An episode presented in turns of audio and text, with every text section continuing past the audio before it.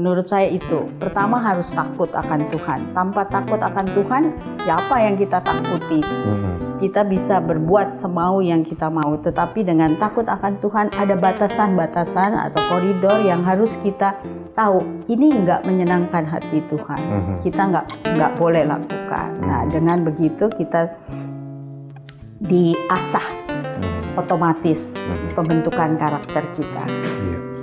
Justru kuncinya adalah mulailah dengan takut akan Tuhan ya dok. Ya.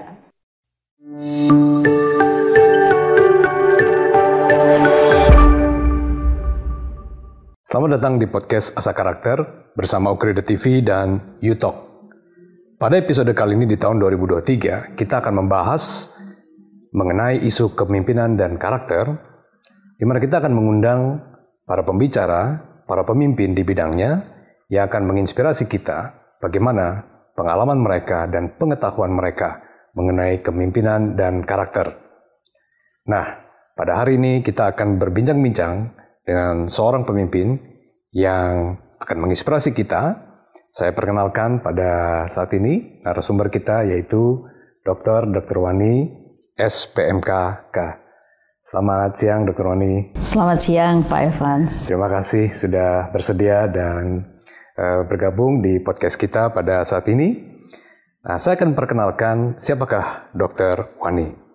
Dr. Wani adalah Rektor Ukrida periode 2020-2024. Dr. Wani juga seorang Sekretaris Jenderal di organisasi PAMKI, yaitu Perhimpunan Dokter Spesialis Mikrobiologi Klinik Indonesia. Dan beliau juga merupakan seorang Ketua Komite Pencegahan dan Pengendalian Infeksi dari Rumah Sakit Ukrida dan berbagai pengalaman kepemimpinan Dr. Wani, baik di bidang akademik maupun sosial.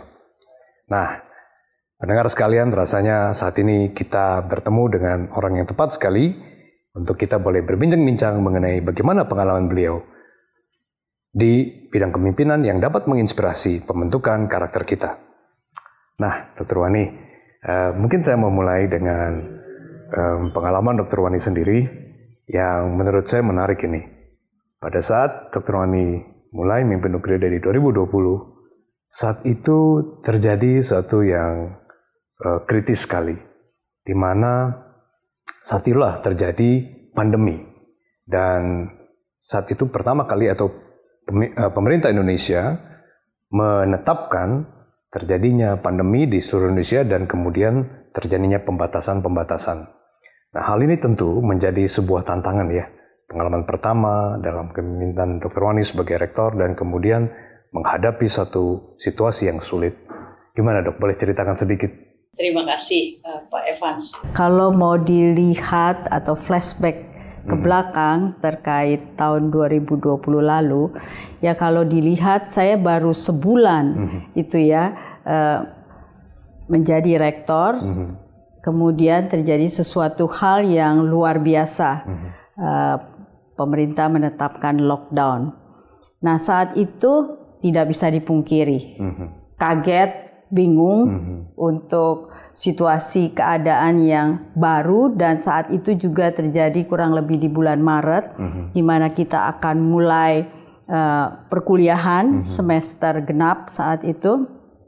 Iya Uh, tetapi di dalam kaget, di dalam bingung itu juga ada sesuatu hal yang memberikan kekuatan juga bahwa saya nggak sendiri. Hmm. Saya ada bersama seluruh sivitas akademika hmm. Ukrida. Jadi dengan segera kami coba lakukan koordinasi tentunya di di jajaran rektor hmm. rektorat dulu dengan para wakil rektor kita segera berkoordinasi dan membentuk satgas. Hmm. Nah, pendelegasian wewenang dan tanggung jawab ini menurut saya penting karena hmm. nggak mungkin saya bergerak sendiri, hmm. tetapi harus ada uh, pembagian hmm. ke seluruh unit yang harus uh, menga mengawal semua proses ini. Hmm. Satu yang kami pikirkan saat itu adalah kesehatan seluruh sivitas hmm. akademika. Jadi baik itu mahasiswa, dosen dan karyawan kita harus sehat. Yeah. Itu dulu yang utama. Oleh karena itu kami membentuk uh, satgas mm -hmm. yang terdiri dari seluruh komponen uh, di universitas dari mulai uh, dekan, kaprodi, hmm. lalu kepala unit yang terkait dan seluruh sivitas uh, tim kesehatan yang hmm. kita hmm. dukung dan dengan mereka saling berkolaborasi dan berkoordinasi kita menjaga kesehatan semua yang terutama yang kami pikirkan saat itu yang utama adalah para mahasiswa, hmm. terutama mahasiswa yang dalam konteks merantau ya hmm. di Jakarta sendirian tidak ada keluarga dan sebagainya itu yang menjadi fokus kami yang pertama dulu hmm. dan setelah itu terkoordinir dengan kaprodi dengan uh, kemahasiswaan kita bisa atasi uh, semua sudah lebih baik. Di samping kita juga berkoordinasi bagaimana proses pembelajaran ini tetap harus berjalan. Mm -hmm. Nah, itulah uh, uh, pembelajaran yang sangat mahal menurut saya. Uh, kita belajar memulai sesuatu yang sama sekali baru mm -hmm. dan harus dilakukan dengan uh, cepat dan tepat. Okay. Jadi kita menggunakan media online yang fasilitasnya ya mulai dari yeah. apa adanya yeah. sampai kita uh, lengkapi dengan baik. Yeah. Ya, itu. Menarik sekali ya, Dok. Pada saat baru sebulan menjabat langsung dihadapkan dengan ancaman pandemi yeah. yang luar biasa pada saat itu. Dan tadi dokter juga menceritakan pada akhirnya uh, saya juga merasakan bahwa dokter mampu memimpin Ukrida sampai saat ini berhasil melewati situasi yang sulit itu, Dok. Nah, Dok boleh diceritakan lebih detail? Misalkan justru pada saat mengalami situasi yang sangat sulit itu, apakah ada titik yang sangat sulit sekali, yang terendah yang mungkin dihadapi, kalau ada apa itu, dan bagaimana dok eh, pada saat itu, apakah ada saat di mana sepertinya dokter Roni melihat, nah ini Ugreda bisa melampaui situasi yang sulit itu, apakah ada titik baliknya dalam menghadapi tantangan dan kesulitan saat itu dok? Iya, uh, iya ini memang suatu hal yang menarik juga ya. Mm -hmm. uh, pada saat terjadi pandemi itu, uh, terutama kami juga berpikir terkait kesejahteraan dalam mm. hal mm. Uh, finansial ya, Ukrida betul, ya. Betul. Nah itu juga kami cermati. Mm -hmm. Bagaimana kami bisa melewati ini dengan status kondisi ekonomi yang terbatas baik juga dari uh, mahasiswa mm -hmm. ya.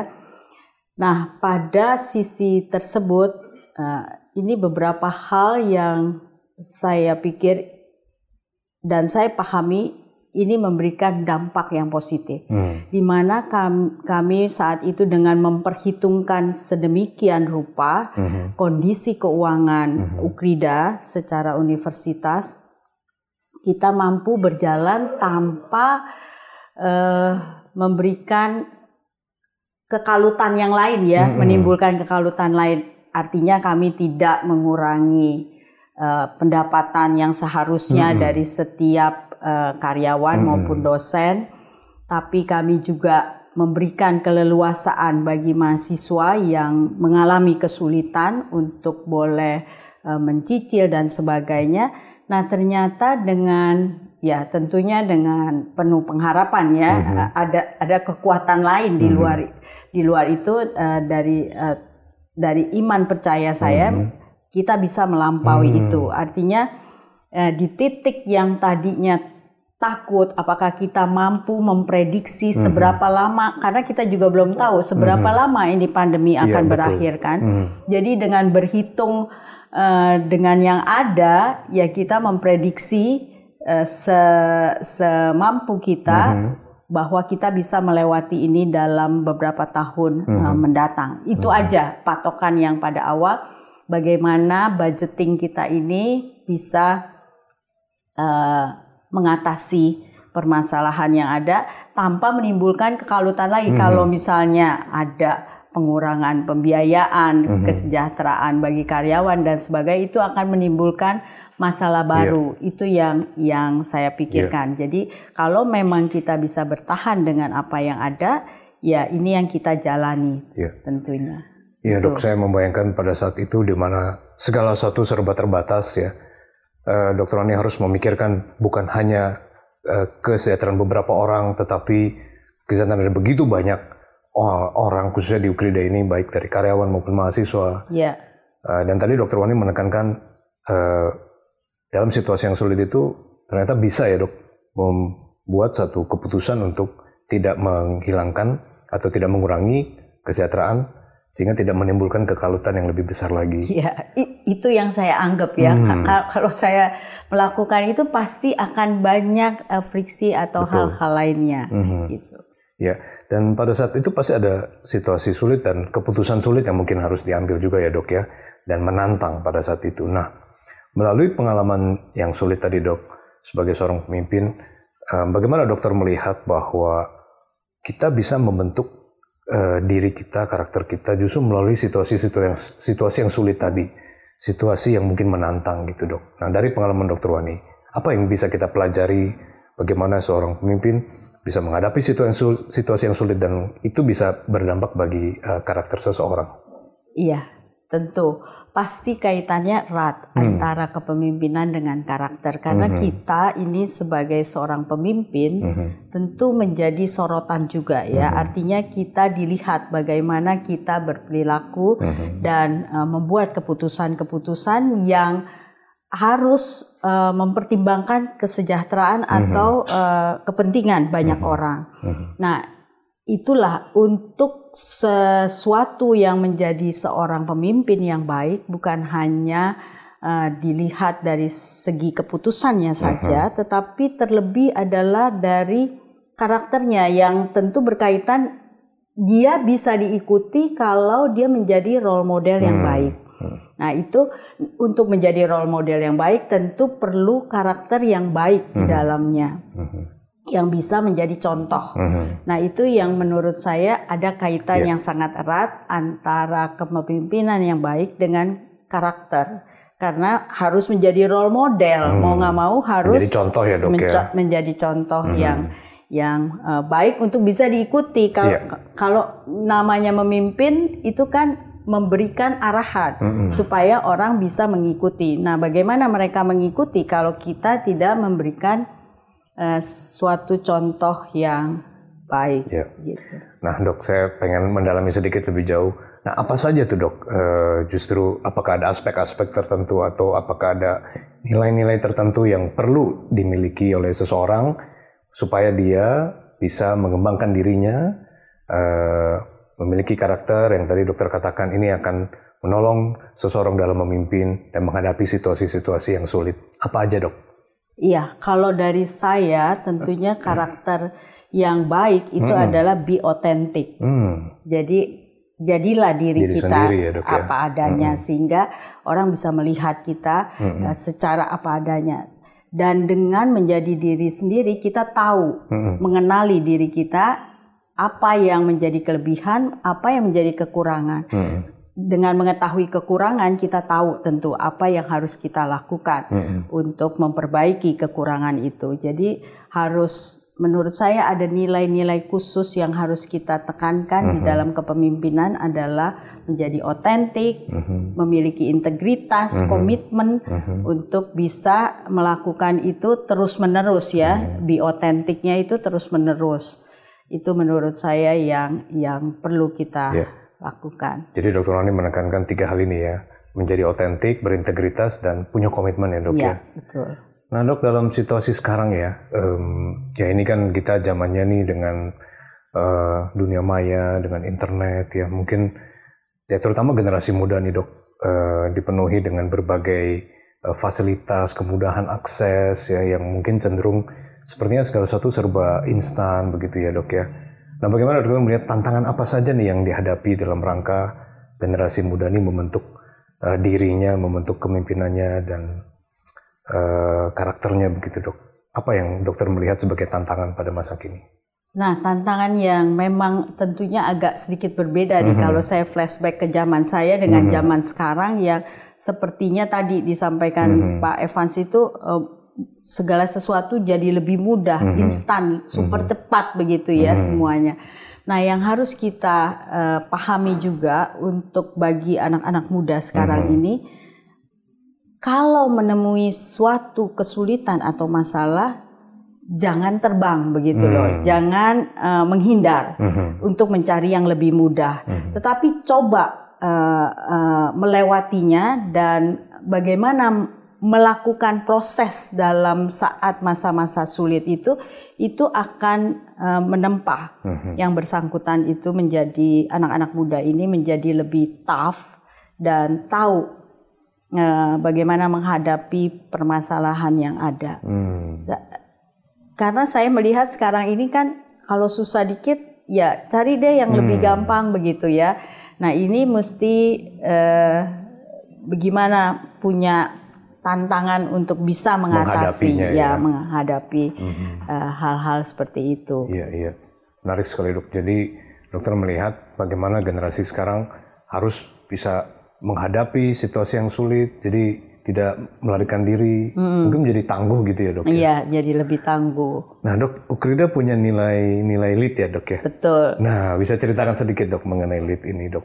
Nah, dengan adanya lead ini tentu hmm. ini sudah mencakup semua seperti hmm. yang tadi saya sampaikan di mana di dalam lead itu tentu kita harus ada yang pertama itu love ya, berarti hmm. harus ada kasih di mana di dalam kasih itu yang menjadi sumber kekuatan yang hmm. utama bagaimana kita melayani orang. Hmm. Kemudian dengan adanya enlightening, mm-hmm. bagaimana kita berbagi, mencerahkan sesama, itu juga menjadi uh, sesuatu dalam kepemimpinan kita ya. Bagaimana sebagai seorang pemimpin itu bersedia untuk mm-hmm. membagi, bersedia untuk melayani, mm-hmm. mencerahkan sesama. Mm-hmm. Kemudian juga bagaimana selalu berpikir untuk maju, advance dan sebagainya itu juga menjadi role model bagi seorang uh, pemimpin untuk memikirkan yang terbaik bagi uh, seluruh uh, kepentingan masyarakat atau hmm. uh, lingkungan sekitarnya. Hmm. Dan juga yang terakhir tentu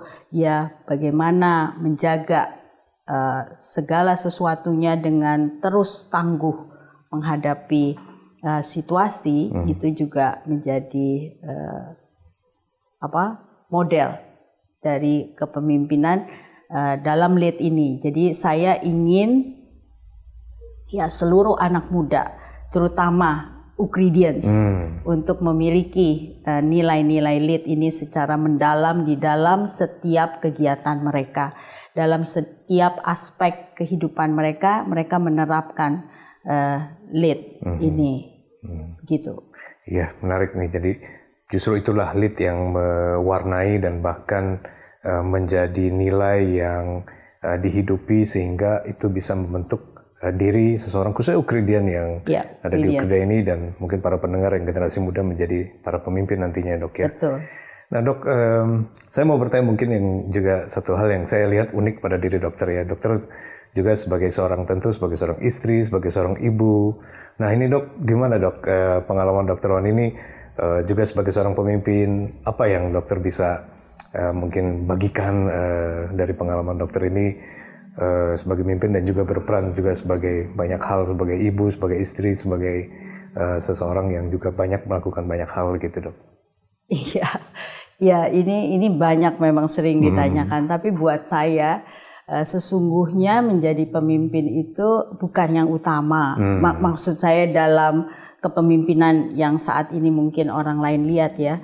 Fungsi saya yang utama sebenarnya adalah sebagai seorang istri, mm-hmm. sebagai uh, seorang ibu mm-hmm. uh, di rumah mm. begitu ya, karena uh, menurut saya ini yang penting. Mana kala saya bisa memanage itu mm-hmm. dengan baik mm-hmm. kehidupan rumah tangga saya, otomatis supporting system dari rumah tangga saya itu yeah. akan memimpin saya ke jenjang yang lebih mm-hmm. lagi mm-hmm. dengan tanggung jawab. Uh, tentu Tuhan juga akan memberikan hmm. hal yang seperti itu ya. Yeah. Kalau kamu uh, mampu dalam perkara yang kecil, kecil. Hmm.